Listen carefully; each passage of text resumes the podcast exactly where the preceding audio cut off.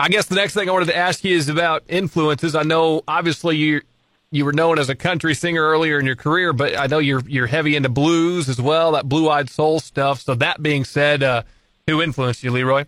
Well, early on, you know, um, as a kid, uh, I'm, I'm sure you're aware that um, Bob Wills was a family friend.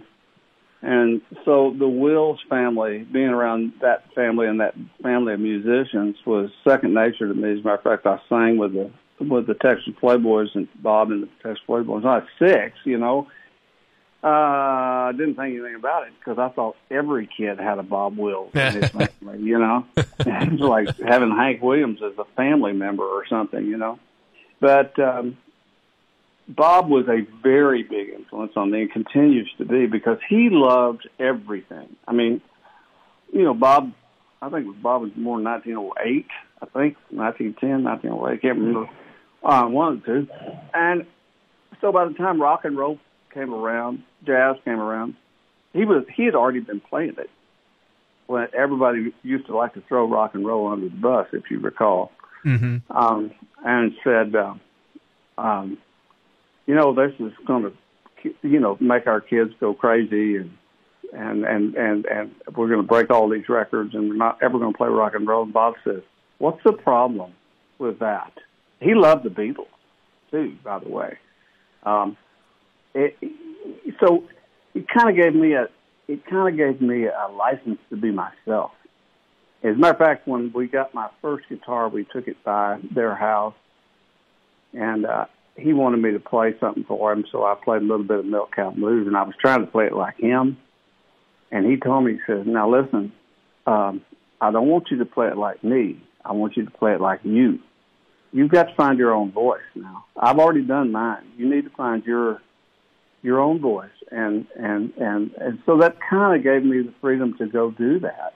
So he was a great big influence, and by the time I'd gotten to be, oh, um, probably a freshman in high school, I heard the Allman Brothers Band.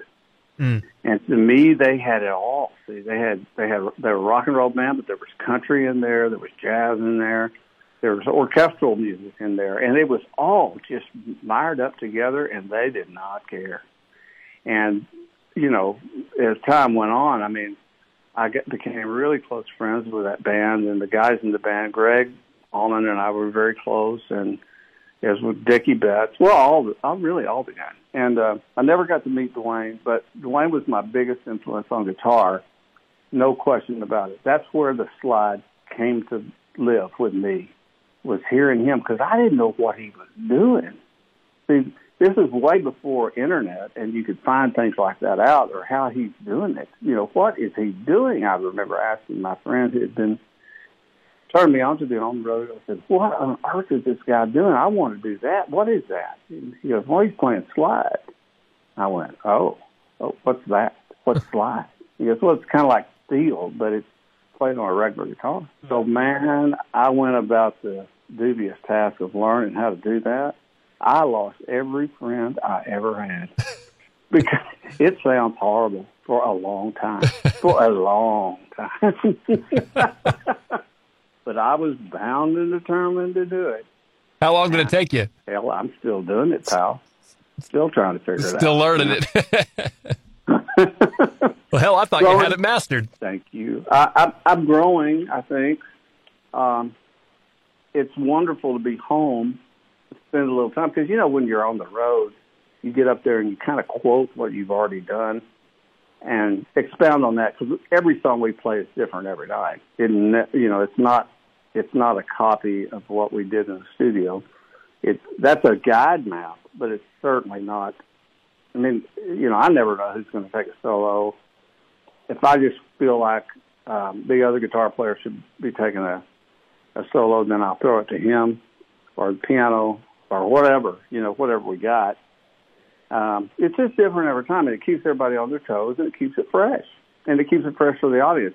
No two shows are alike. You know, if you come to see us in St. Louis on a Friday night, and then you want to come to Columbia and see us on a Saturday night, and then to Cape Girardeau on a Sunday night, you'll see three different shows.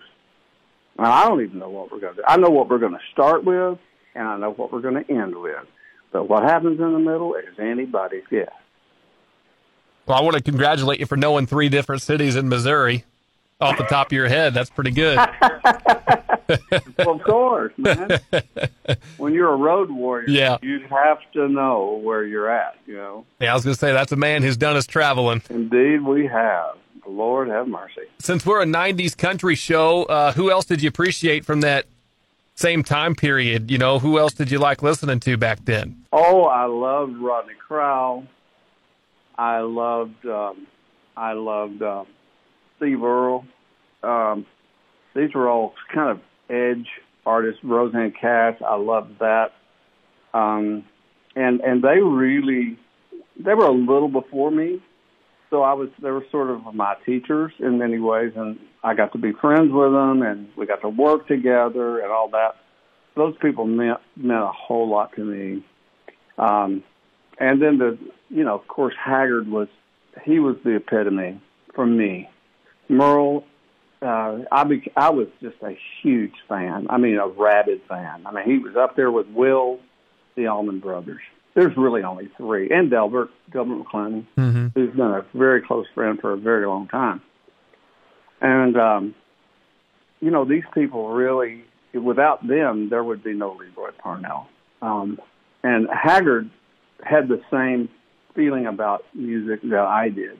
He loved Bob Wills, he loved Jimmie Rodgers, he loved the blues, he loved Lefty Frizzell too. You know, it, it, to him it did not matter. I mean, you look at Merle's band. You think about Merle's band, and uh, Jimmy Boy and I talked about this a whole lot. He says, you know, Hag is the only guy I know that ever put a trombone solo on a country record and had a hit with it. He just didn't believe in in those kind of those horrible old uh, old typecasts. There's just no sense in that. There's no sense at all in it.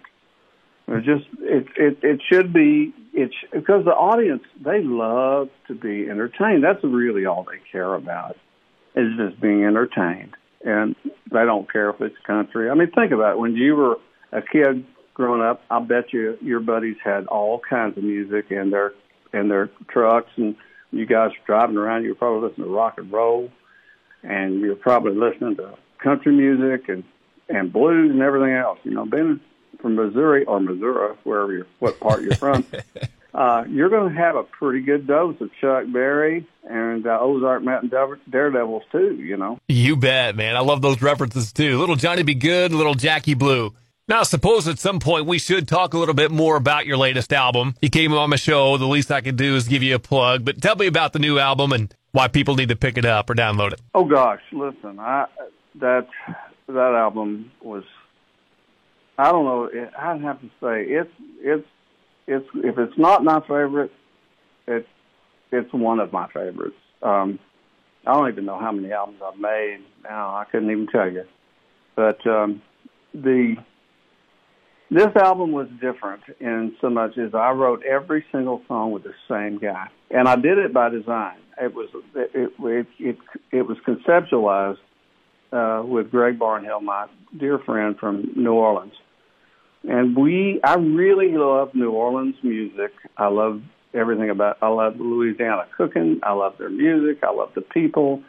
And he's just the epitome of all those things. And so I said, Greg, I need some more. He said, he was coming to me saying, you got to teach me some of this Texas stuff. And I said, no, no, no, you got to teach me some of this Louisiana stuff, you know. so it was a kind of a mutual admiration society, and we started kind of getting started digging into it, and the songs were coming real fast. I mean, Too Far Gone was the first one we wrote. And then along the way, Sunny Days came along, which might be the best song I've ever had a hand in writing. Um, so, you know, you think this late in a, a person's life, in a person's career, it might get old. Uh-uh. Contrary to popular beliefs, uh, it just gets more intense. Uh, the work the time is time is is we don't have as many shopping days as we once did, if you know what I mean.